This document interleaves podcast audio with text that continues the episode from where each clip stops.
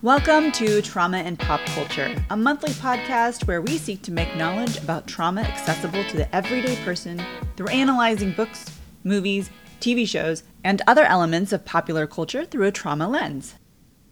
I'm Katherine Spearing, and I'm a trauma recovery coach. I also have a master's degree in religion and cultures and work with survivors of trauma on a regular basis. A word about popular culture.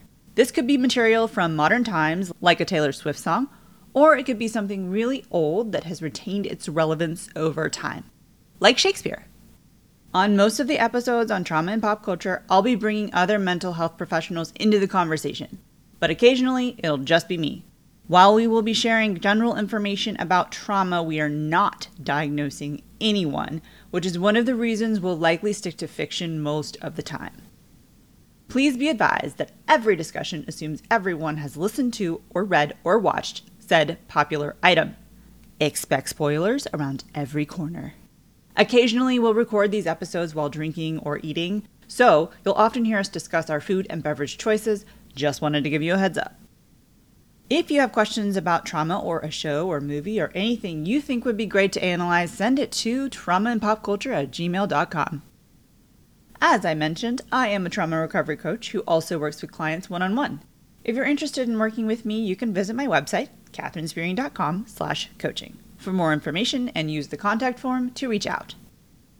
While you're on my website, you can sign up for my monthly mailing list, where I'll send out more tidbits about trauma, what popular culture stories I have found helpful on my own trauma recovery journey, plus a few other things you might enjoy. While the tone of this podcast is mostly lighthearted and fun, we will be discussing trauma. There might be some elements that are activating, especially if you're a trauma survivor. So move slow, take care of yourself. If you find yourself overwhelmed, you can always take a break and come back later.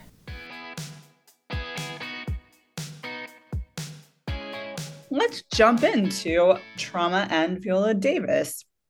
And I, for folks who are listening, I am with my friend and colleague, Heather Gargis, who is a trauma therapist.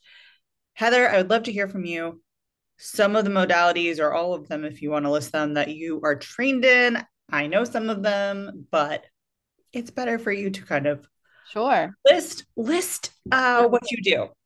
Sure. So I am a somatic trauma therapist.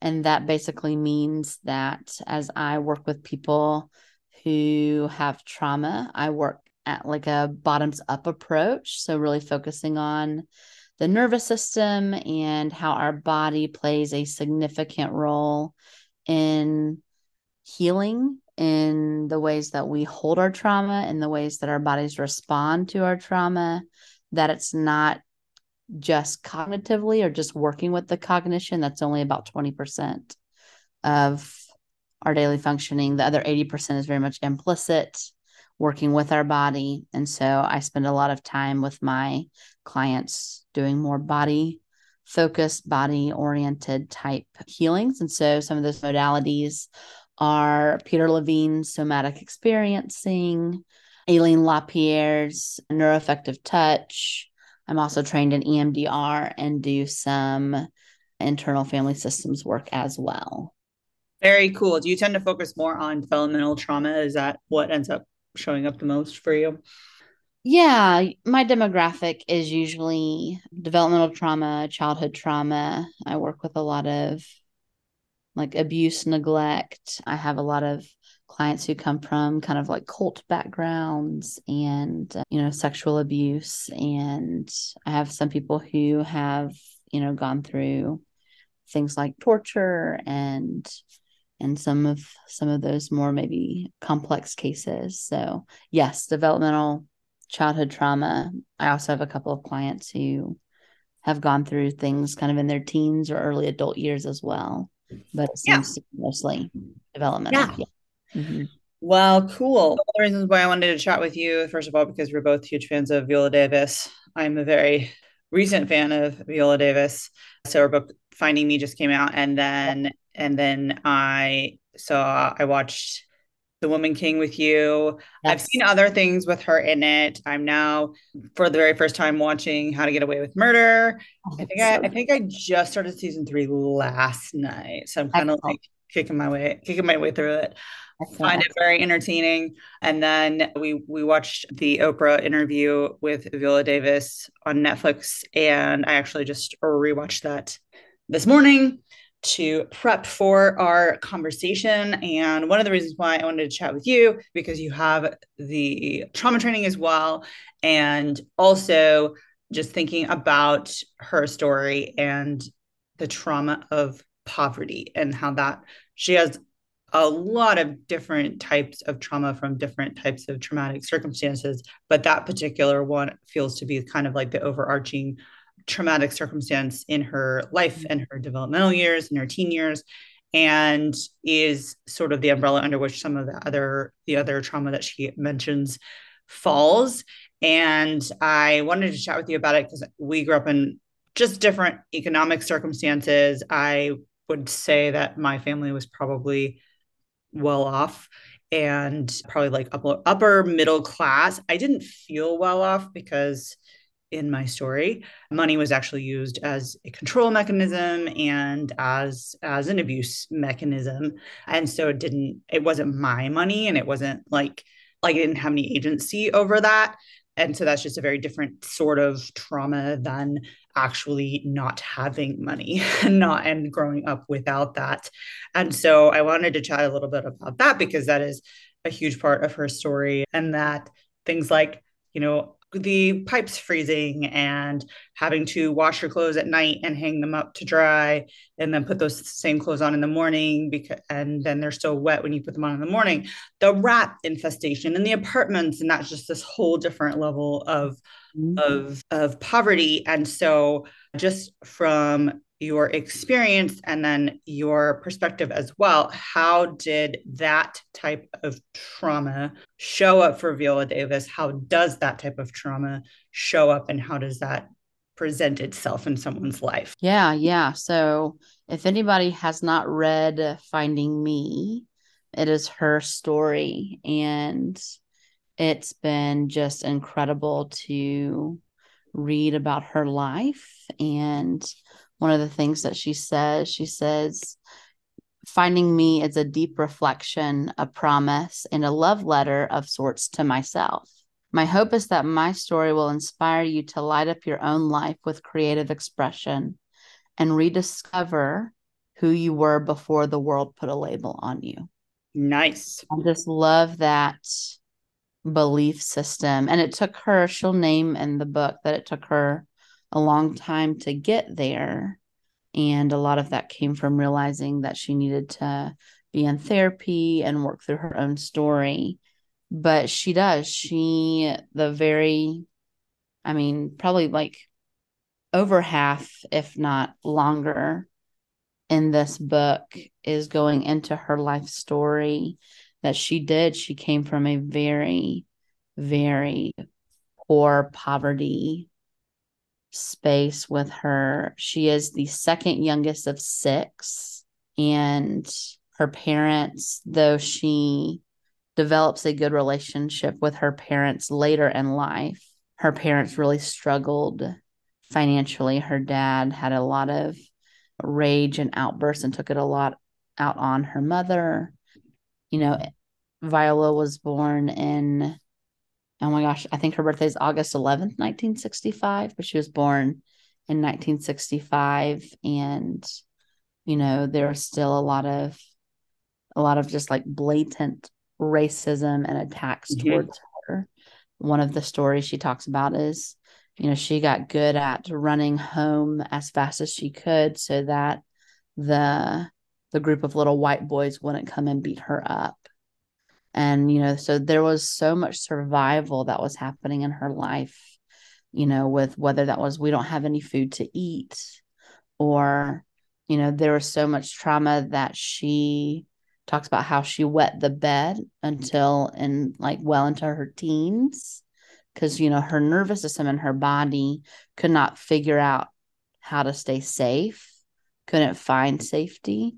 And you know bedwetting is very much like a part of oh this is like where a lot of trauma our bodies is reacting to the trauma we're so scared that we can't mm-hmm. uh, you know can't figure out what's going on especially as a child especially as a child But one of the really neat things, like with her trauma story, it was when she first started kind of getting into acting, and you know, she comes from nothing.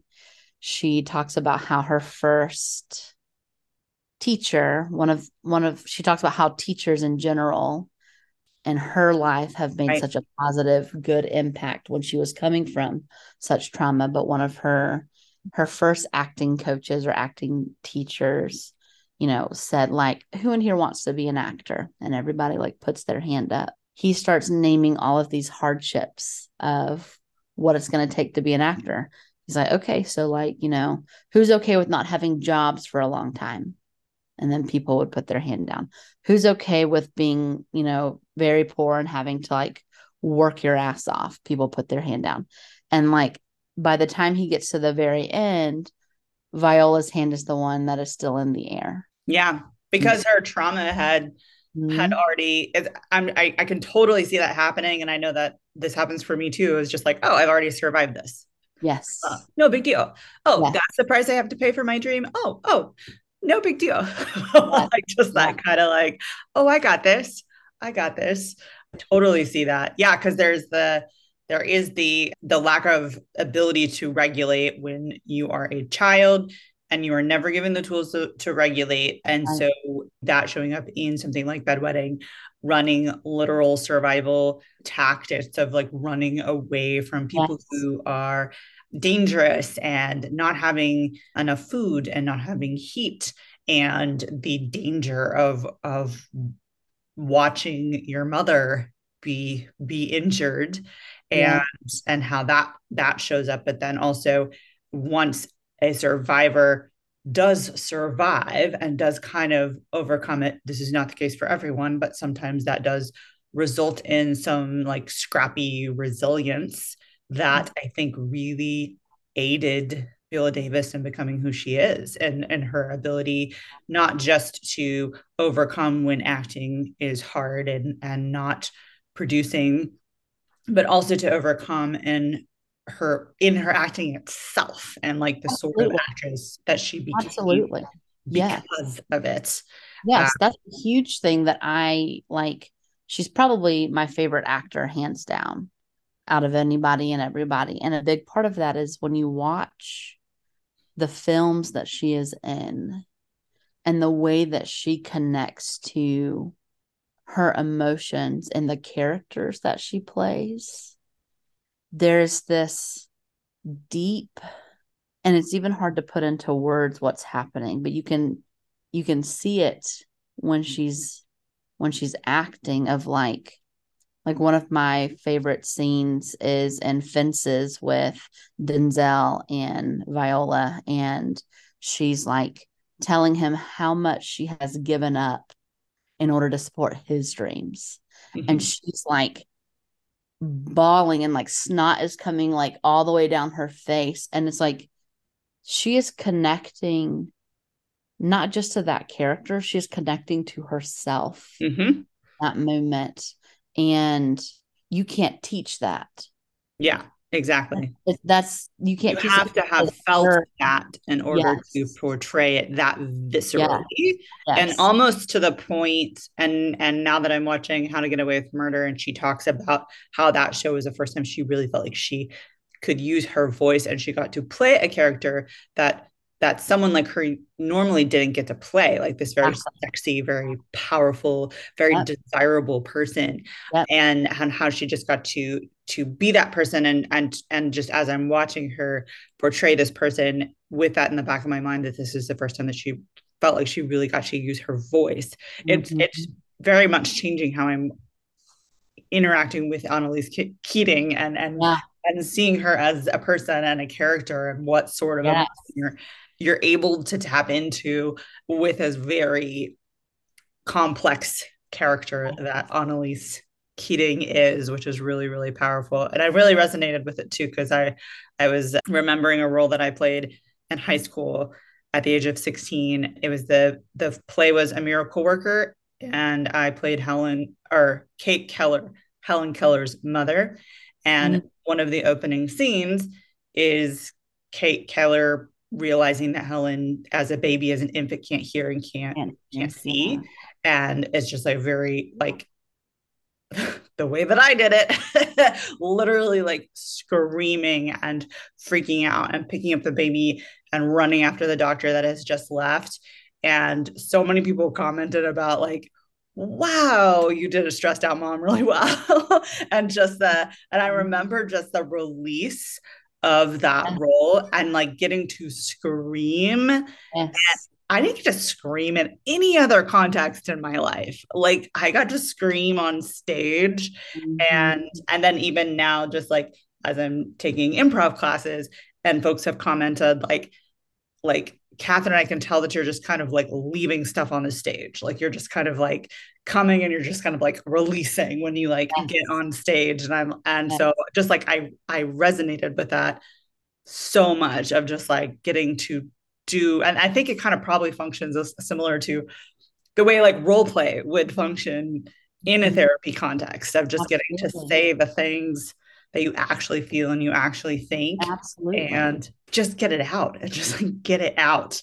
And i can totally resonate with with theater becoming this this release and this healing mechanism for her. Uh, jumping rewinding a little bit to pre pre theater i wanted to just make an observation about something in her story. You've already mentioned the bedwetting Mm-hmm. And the the observation is so she says that she wet the bed until she was 14.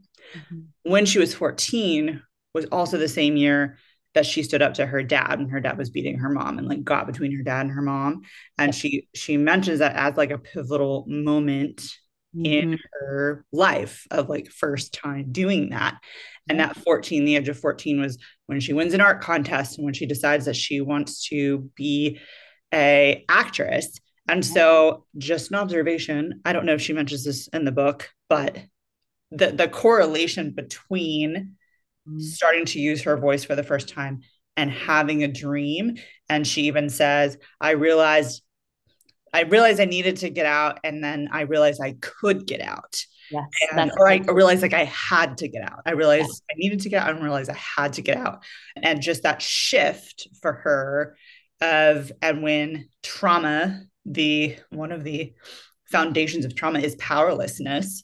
And for her to exercise her power stand up to her father at that age and also to have a dream and to like start pursuing it. She says like i needed that dream. Like that dream was i don't know if she called it survival but but she just talked about how important having that dream was.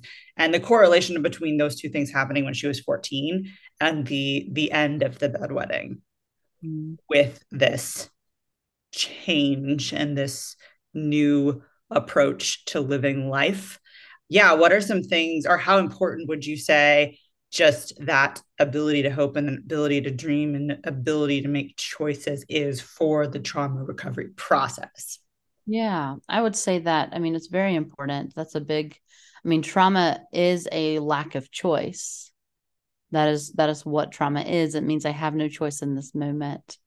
And so what stands out for me and something that is very vital i think in healing is is power because powerlessness is so debilitating and trapping and it feels like there isn't a way out. And in that moment for her you know as as she talks about in her story, was the shift of of the fear of the I don't have any power. And even though, yes, like after she stood up to her father, she still didn't have an income. She still couldn't leave her home. Like there are still things that she was trapped in because she was still a child, like all these things. But the ability to move, it's the movement she got out of the stuck in that moment. She started to like get out of the freeze response and move towards the fight and flight response, which is where our agency is. And so she became, she had more agency after that moment and was able to p- propel her into spaces that she, that she, you know, may have not ever given herself the ability to dream of until that moment. Yeah, because she talks about the experience of running away from those boys and and the realization that she never stopped running. She says, My feet, my feet stopped moving, but I never stopped running until she was late 20s and ended up of addressing some of that in therapy. And mm-hmm. that uh, I related a lot with that of that. She's talking about like on one hand, she's like, won't take any shit from anybody and everyone sees her as this like very powerful person and to some extent she sees herself that way in the way that she fought back with these boys and and all of the things that she's overcome but i can relate with that feeling of both like i am this like powerful badass and at the same time i am a little scared little girl in a in a fetal position and that like both of those things can be true and often are true in yes. a trauma survivor of of having you have this fierce, scrappy determination that is your survival, your ability to survive. But then there's still that little child that's terrified and needs to be cared for and needs to be protected. And honoring that at the same time that you're honoring this thing that helped you live and helped to helped you get out of get out of that stuck. Absolutely. Um, I know with my clients, and then also just in therapy and my therapists have helped me with this too is in those moments of powerlessness of like just sitting with and observing what choices do we have? Like maybe we can't leave this job right now or maybe we can't mm-hmm. leave this marriage right now but what can we do? What are choices that we have? And just like what are places that we do have agency and do have choice, even with because it's so easy to be overwhelmed by the things that we can't control uh, and for her as a child not being able to escape this poverty and and yet to have this point down the road where she's dreaming of exit and then she's dreaming of getting out. And that is a huge huge part of just hope having hope of getting you out of that as you called it the stuck Absolutely. And a, a big part of something that I love to offer my client is, you know, from the moment of contact, how much power can I give them? Mm-hmm. From the moment of contact, for like when they enter into my room, they get to choose where they sit. Mm-hmm. choose how fast or how slow we go into something. Now, I do tell them, like, you know, giving me your entire story and the very first session. A lot of times that overwhelms our system. Mm-hmm. Ask you to maybe, you know, slow that down some. Mm-hmm. But what is it like to give as much power to somebody who has been powerless? And I think that's a big part of what Viola talks about her teachers even did. Mm-hmm. You know, one of her teachers would just call, like, not really say much, but would call Viola into is either the teacher or the principal would call Viola into the office and she would give Viola her daughter's hand like clothes that she had outgrown. You know, Viola talks about how she loved those clothes. Like, you know, she didn't have things like that. And it was like, oh, like here's here's something that, you know, somebody is seeing me. And there's so much power in being seen. Even if that didn't change her circumstance, even if that didn't mean that she got out of that home, the fact that she could be seen by people, by her, some of her teachers, you know, she wasn't growing up seen by a lot of people. You know, there's very little people who saw her, who took the time to see her.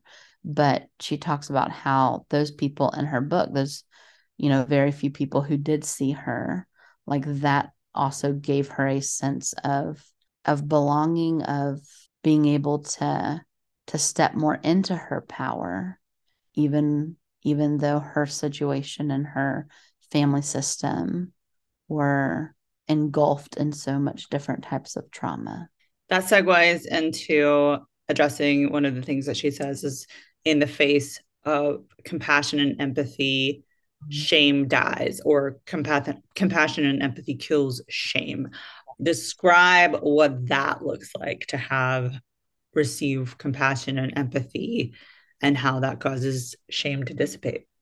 Yeah, so a big part of that is, you know, when you're when you're in the midst of someone who can see you like it's it's one of my favorite things that you that Brené Brown talks about this difference between sympathy and empathy. That sympathy you know drives connection but empathy fuels connection. And empathy that compassion Brené talks about how like there has to be a part of me that connects to something within myself that can relate to what the person in front of me is going through. Because then that creates that compassion that understanding even if even if i don't fully understand even if i don't i haven't actually gone through that exact same situation that that compassion fuels connection. And in that connection shame dies because shame is about isolation. Shame says i am dirty. I am not enough.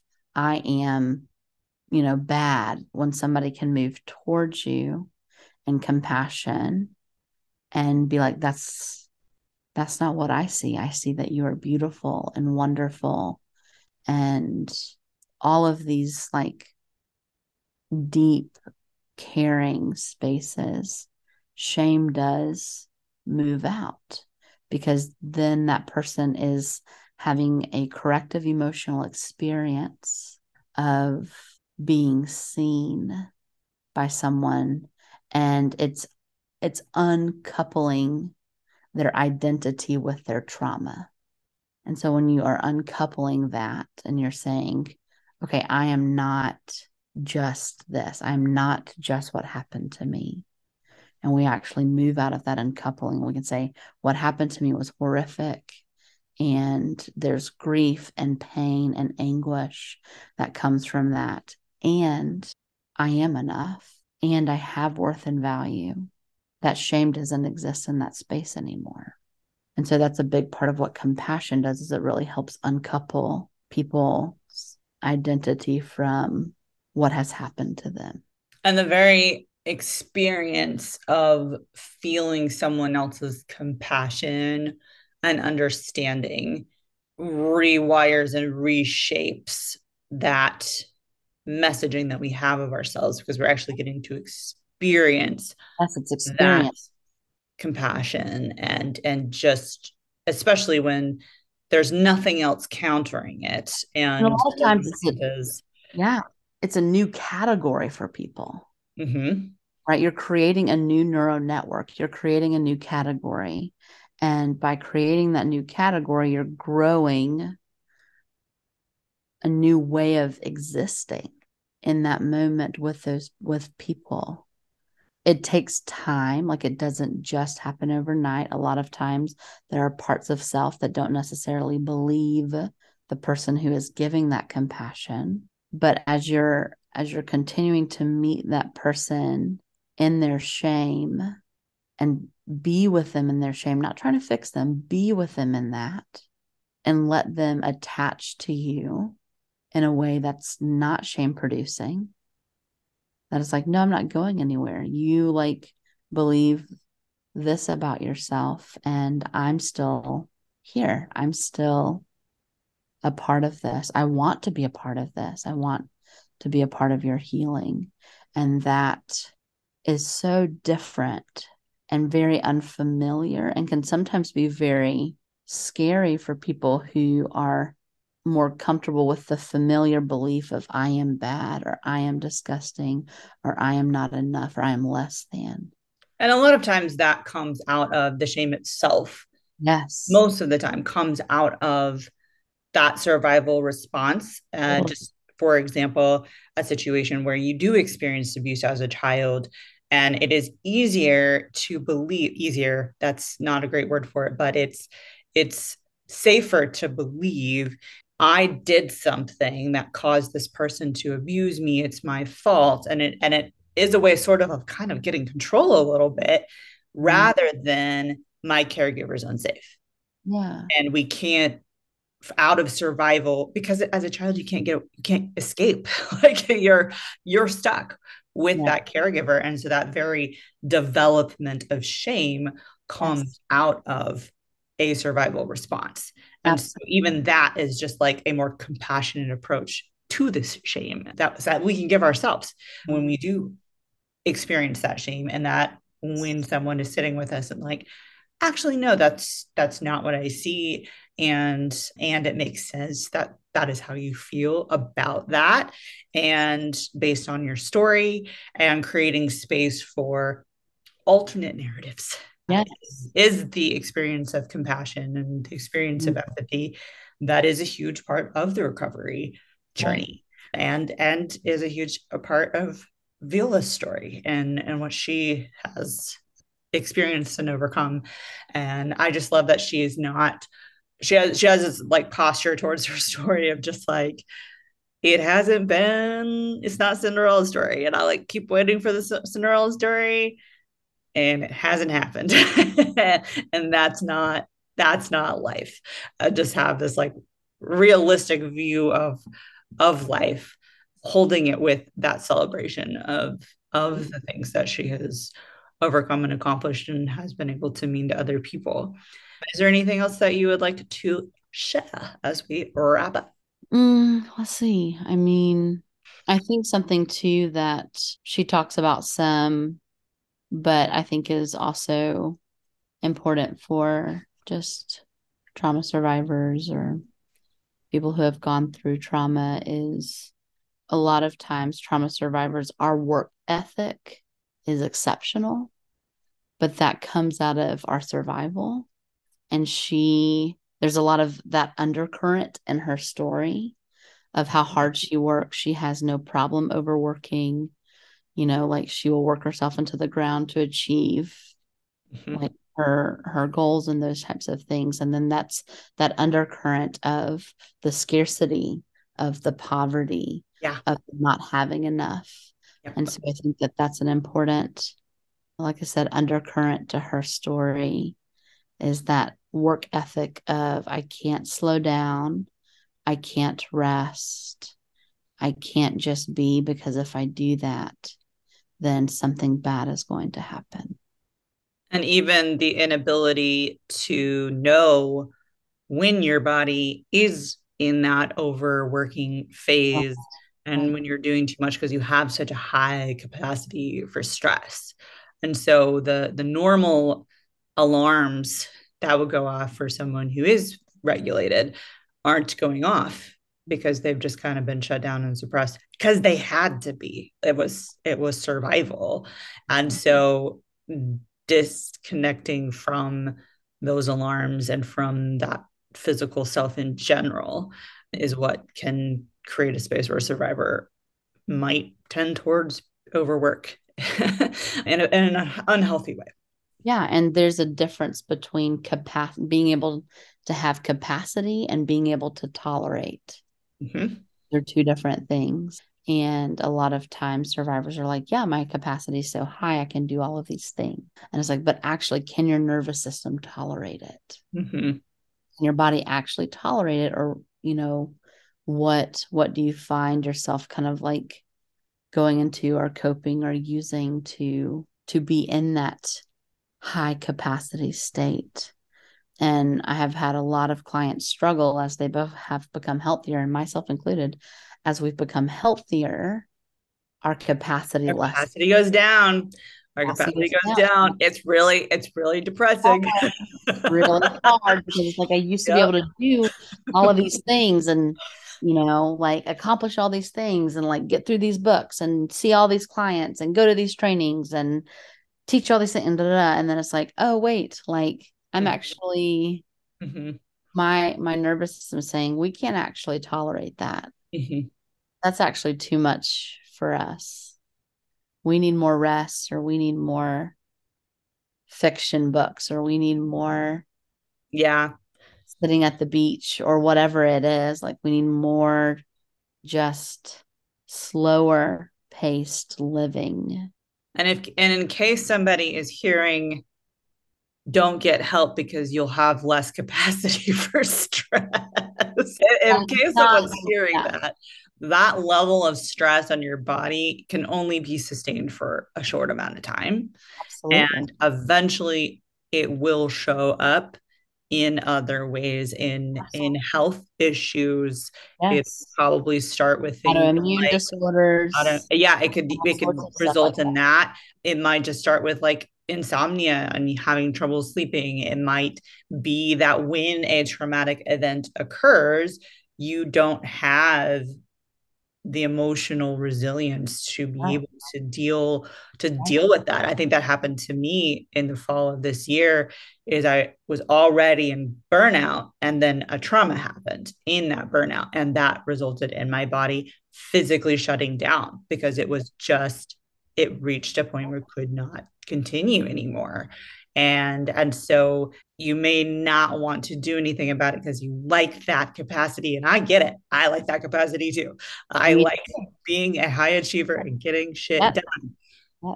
But I know and you know that is not going to be sustainable long term.